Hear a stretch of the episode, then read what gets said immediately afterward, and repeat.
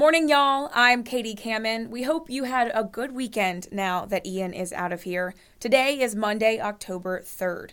On this date in 1995, it was the verdict of the century. A Los Angeles jury found former football star O.J. Simpson not guilty of the murders of his former wife, Nicole Brown Simpson, and Ronald Goldman.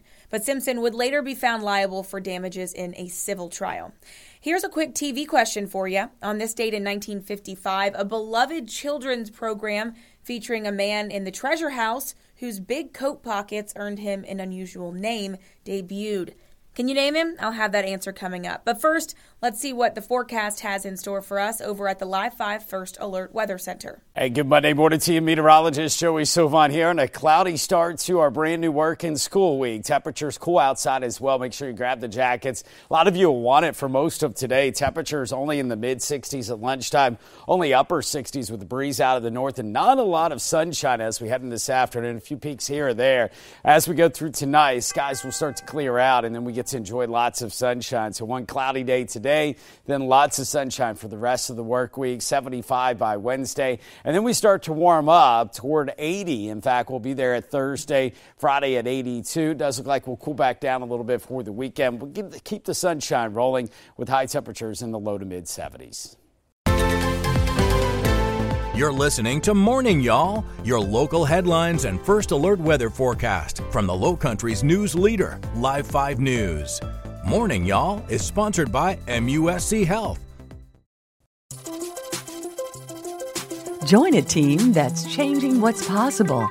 MUSC Health is hiring for all locations and various positions, including radiology, path and lab, maintenance, and a number of other professions.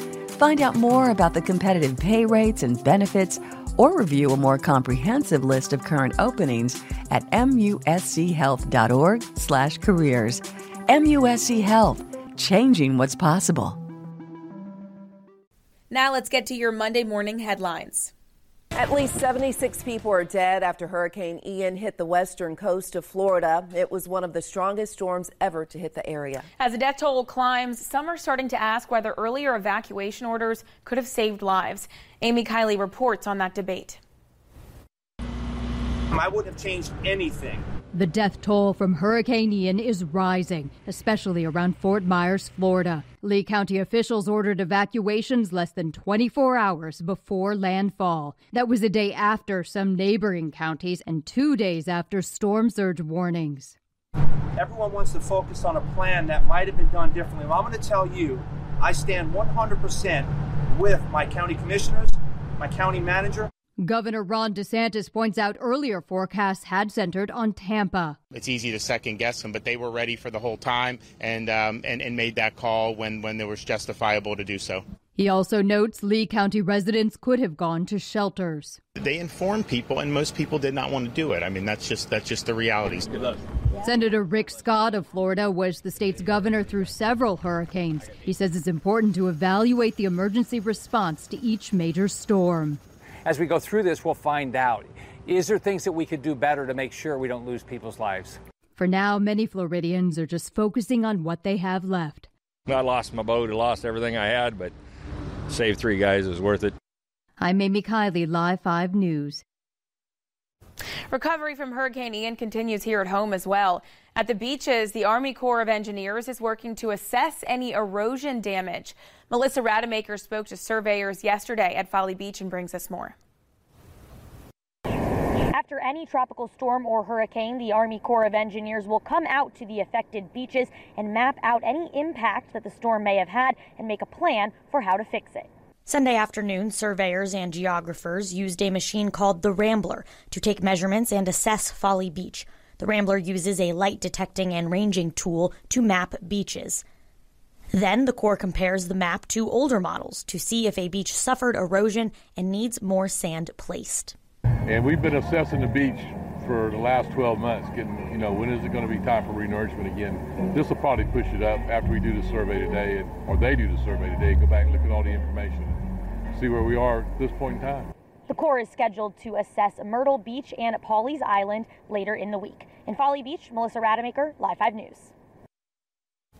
The South Carolina Department of Health and Environmental Control is asking coastal residents to report any damage to beachfront structures. This includes seawalls, dune walkovers, and a type of retaining wall. If you do see any damage, you can report it to mycoast.org. DHEC says bringing attention to problem areas will help authorities prioritize and coordinate where the most help is needed after the hurricane. The reports will also aid DHEC with expediting recovery efforts along the coast. The department says any damage to homes should be reported to local building officials and not DHEC. One town in South Carolina that got hit very hard by the hurricane is opening back up today to the general public at 8 this morning. Pawleys Island's police department posted on Twitter yesterday that all roads on the island are also now open once again to homeowners and contractors. They said that the county lot will remain closed until further notice.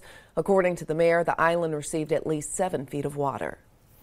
If you're looking to get outside today and enjoy some fresh air and beautiful weather, you are in luck as all Charleston County parks are officially reopened after Hurricane Ian. According to officials, McLeod Plantation and Palmetto Islands County Park are reopened as of yesterday. Kiawah Beachwalker Park, the Mount Pleasant Pier, and Wannamaker County Park have also all reopened. So all Charleston County Park facilities have resumed normal operations. In the wake of Hurricane Ian, many homes and buildings have been damaged. Municipalities are asking residents to alert them to this damage caused by the storm. If you live in Charleston County, you can submit any damage at gis.charleston-sc.gov. All you will need to do is fill out the form on the website. Officials say Charleston County offices are expected to reopen and resume normal operations today. The city of North Charleston says inspectors have already started to conduct damage assessments, but would like residents to continue to provide information about damage. You can report storm damage of any degree at arc.northcharleston.org. Officials say inspectors will come and document the damage with a home visit and make sure there are no safety hazards. If you live in Dorchester County, that county has tweeted out a link to its damage assessment form. We'll have that link on our website at live5news.com. Just look under the big red box. And finally, if you live in Berkeley County, you can report damage at berkeleycountysc.gov. All you have to do is fill out the form there on the site. Links to all the damage reporting websites can also be found on our website at live5news.com. If you would like to donate to help those impacted by the hurricane, listen up. Gray Television is partnering with the Salvation Army to raise money for relief efforts through a program called Caring for the Coast. Text the word storm to 51555. You can also visit give.helpsalvationarmy.org. We do have the link to donate on our website at live5news.com under the big red box. MUSC has confirmed that one of their employees died in one of the hospital facilities in Charleston Friday. The director of public affairs and media relations at MUSC released a statement yesterday confirming the death and announcing they're also investigating, quote, in cooperation with the appropriate authorities. The coroner's office has not released the name of that employee who died. The Georgetown County Coroner's Office has identified the victims of a double murder in Andrews Friday night. According to the coroner, Natasha Middleton and her daughter, Guccini Silv, died from gunshot wounds after being shot in their home. The coroner has identified the shooter as Franklin Felder, who died from a self inflicted gunshot wound. Andrews Mayor Frank McClary also confirmed Friday that they believe Felder was the person responsible for the shooting. Tonight there will be a candlelight vigil for Middleton and Silv in Andrews. It'll be on Laurie Street where the shooting happened starting at 6 p.m. The Georgetown County Sheriff's Office says they've arrested an Andrews man Friday following a chase near an elementary school. Investigators say they saw Derek Zeman and another man riding on a four wheeler on County Line Road at high speeds Friday. Later in the day, deputies again spotted the two men, then drove off. Deputies say the men abandoned their vehicles near the former Oneida plant, where canines eventually found those men hiding in a pond. Zeman now faces six charges, including resisting arrest, failure to stop for blue lights, and driving under suspension. No information about the second man has been released. The Georgetown Police Department is asking for help locating a missing man they say suffers from mental illness. 38 year old Mackie or Macquarie Blake was last seen yesterday at 5 a.m. walking on Emanuel Street near Alex Alfred Drive. Police say he was last seen wearing a camouflage jacket and blue jeans. If you do see Blake, you're asked to call police. That number 843 545 4300. This is the last week to register for in person voting here in South Carolina. Friday is the deadline, and the Election Commission does want to make sure everybody registers in time for this year's election. Molly McBride joins us in the newsroom with more on how you can register. Good morning, Molly. Good morning. Election day is November 8, but the deadline to register to vote in person is 30 days before, which is this coming Friday. In Berkeley, Charleston, and Dorchester counties, there are over 516,000 registered voters, according to the South Carolina Elections Commission. State and federal laws require all DMVs and certain state offices to offer voter registration. If you plan on voting online, that deadline is October 9th by 11:59. If you want to vote by mail, you have to make sure your registration is postmarked by October 11th.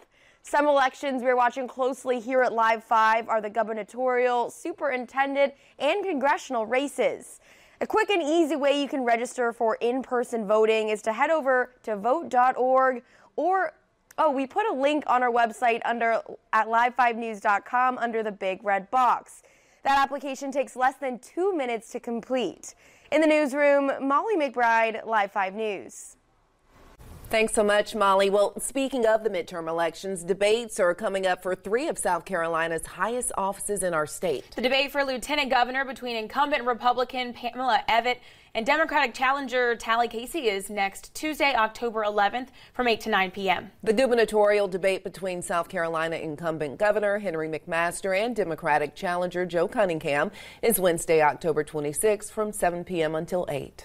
The debate for Superintendent of Education is Wednesday, November 2nd at 7 o'clock with Democrat Lisa Ellis and Republican Ellen Weaver. Election day is November 8th.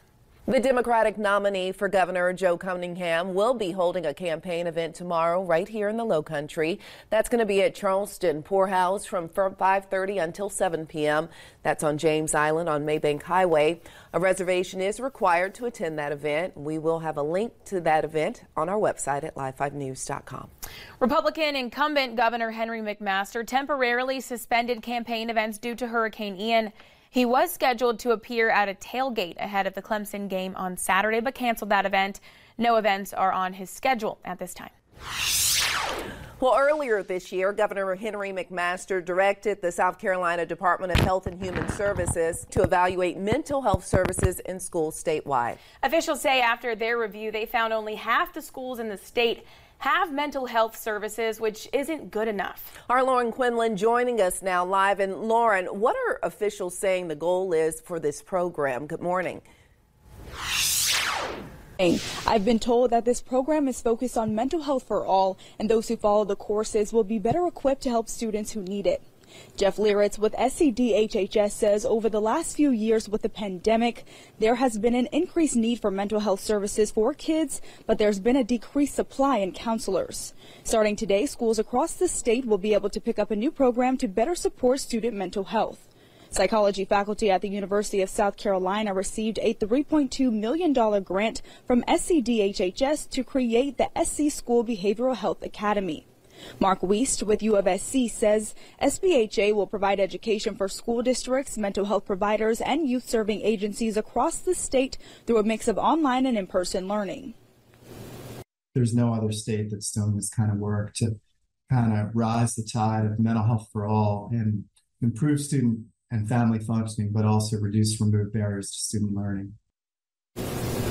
The SBHA will train those taking the courses in creating safe schools, responding to crises, science-based approaches to counseling, and more. Leieritz says their goal is to cut the ratio in half for school-based mental health providers available from 1 in 1,300 to 2 in 650. The primary way that we're looking to do that is through um, increasing the amount of funding that's available to provide counselors in schools and the flexibilities that, that we've provided schools to be able to hire their own counselor, uh, continue with a DMH counselor, um, hire a private counselor, or or do a combination of those things. For now, this program has two years of funding, but Leieritz and Weist believe in the long term it can be quite sustainable. Leaders with U of SC and SCDHHS say they have reached out to school districts across the state, but if you are interested in picking up this program, just click on this story on live5news.com for some more information. Reporting live in Charleston, Lauren Quinlan, Live 5 News. At the top of the show, I mentioned a beloved children's show that premiered on this date in 1955. The man in the treasure house with the big pockets in his coat, he was none other than Captain Kangaroo. Celebrating birthdays today, singer Chubby Checker is 81, actor singer Jack Wagner is 63, singer Gwen Stefani is 53, actress Neve Campbell is 49, actor Seann William Scott turns 46. Singer actress Ashlee Simpson is 38, and actor Noah Schnapp of Stranger Things is 18. Thanks for starting your morning with Live 5 News, and please stay safe. I'm Katie Kamin. I'll talk to you tomorrow.